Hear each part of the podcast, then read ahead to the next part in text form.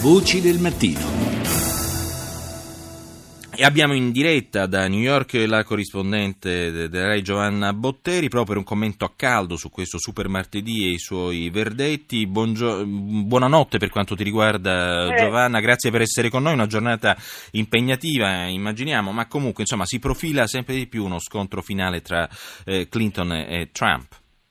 Assolutamente sì, adesso abbiamo abbiamo i risultati, i risultati, finali, Trump ha vinto in otto stati, Hillary ha vinto in sei stati, le cose dovevano andare così anche se ci sono state delle sorprese, sorpresa la vittoria di Sanders in Colorado, sorpresa la vittoria di Cruz eh, in Oklahoma, ma insomma i, i, le due teste di ponte eh, che eh, evidentemente sono destinate in qualche modo a proseguire la, la, la battaglia, la campagna elettorale sono Hillary Clinton e eh, Donald Trump.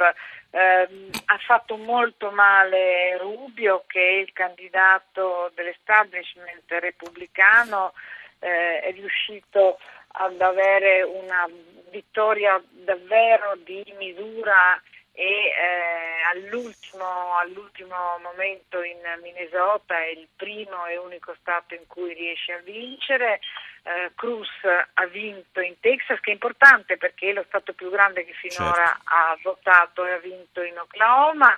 Sanders eh, ha stravinto eh, nel suo Vermont, in Oklahoma, in Minnesota e in Colorado e insomma il resto è stato tutto della Clinton e, e, e di Trump. Mm. Eh, vittorie importanti, hanno già in qualche modo una differenza sul numero di delegati che se non li mette al sicuro li mette sicuramente eh, in, in, una luce eh, presidenziale, tant'è che entrambi nei rispettivi discorsi hanno cominciato a guardarsi l'un l'altro senza più attaccare gli avversari di partito. Ecco, eh, la Clinton ha vinto soprattutto grazie agli stati del sud, percentuali impressionanti in Georgia, ad esempio 74%, molto buona anche in Virginia e in Texas. Eh, però, eh, certo, non è la candidata ideale dei millennials e dei bianchi, possiamo dire così, nel campo democratico. I millennials intendiamo le giovani generazioni. Insomma.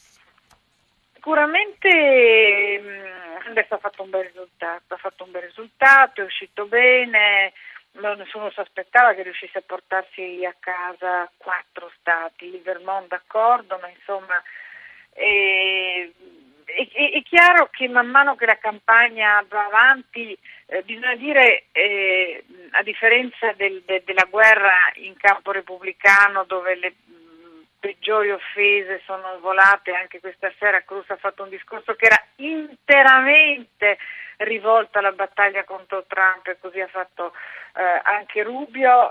Sanders non ha mai attaccato frontalmente la Clinton, non si è quasi occupato della Clinton eh, nei suoi comizi, quindi potrebbe essere anche più facile in qualche modo eh, per lui o per il Partito Democratico eh, convogliare eh, quelle energie sulla Clinton. Facile ma non scontato, assolutamente non scontato. Anche perché poi in fondo Sanders, è vero, non è un outsider eh, forse come, come, Trump per il Partito Repubblicano, ma certo non è che sia proprio un candidato democratico doc, se così si può dire.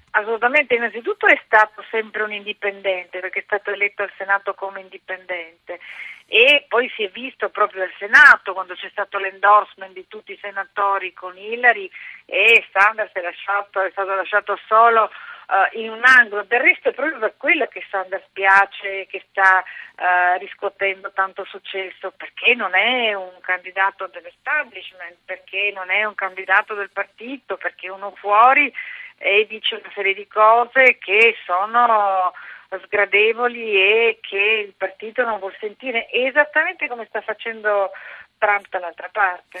Sono tutti e due due candidati, se vogliamo, mh, mm, soprattutto Sanders, anti-Wall Street eh? o mh, mm, un'affermazione? Anti, anti-Wall Street sicuramente Sanders, anti-establishment entrambi eh, e anche il, il, modo di parlare, da noi si direbbe politichese. Eh, Trump eh, è sempre molto rozzo, grezzo, eh, dice delle cose terribili, ma insomma certamente non, non parla il linguaggio della politica, parla, parla il suo linguaggio che è, è, aggressivo e offensivo, ma insomma è quello che la gente recupera e, e capisce immediatamente, non a caso uh, i suoi sostenitori dicono che lui dice la verità. Il linguaggio di pancia, per così dire. Grazie, grazie a Giovanna Botteri, ricordiamo corrispondente RAI di New York, e grazie per averci tenuto compagnia e per averci fatto conoscere meglio la situazione alla luce del Super Tuesday.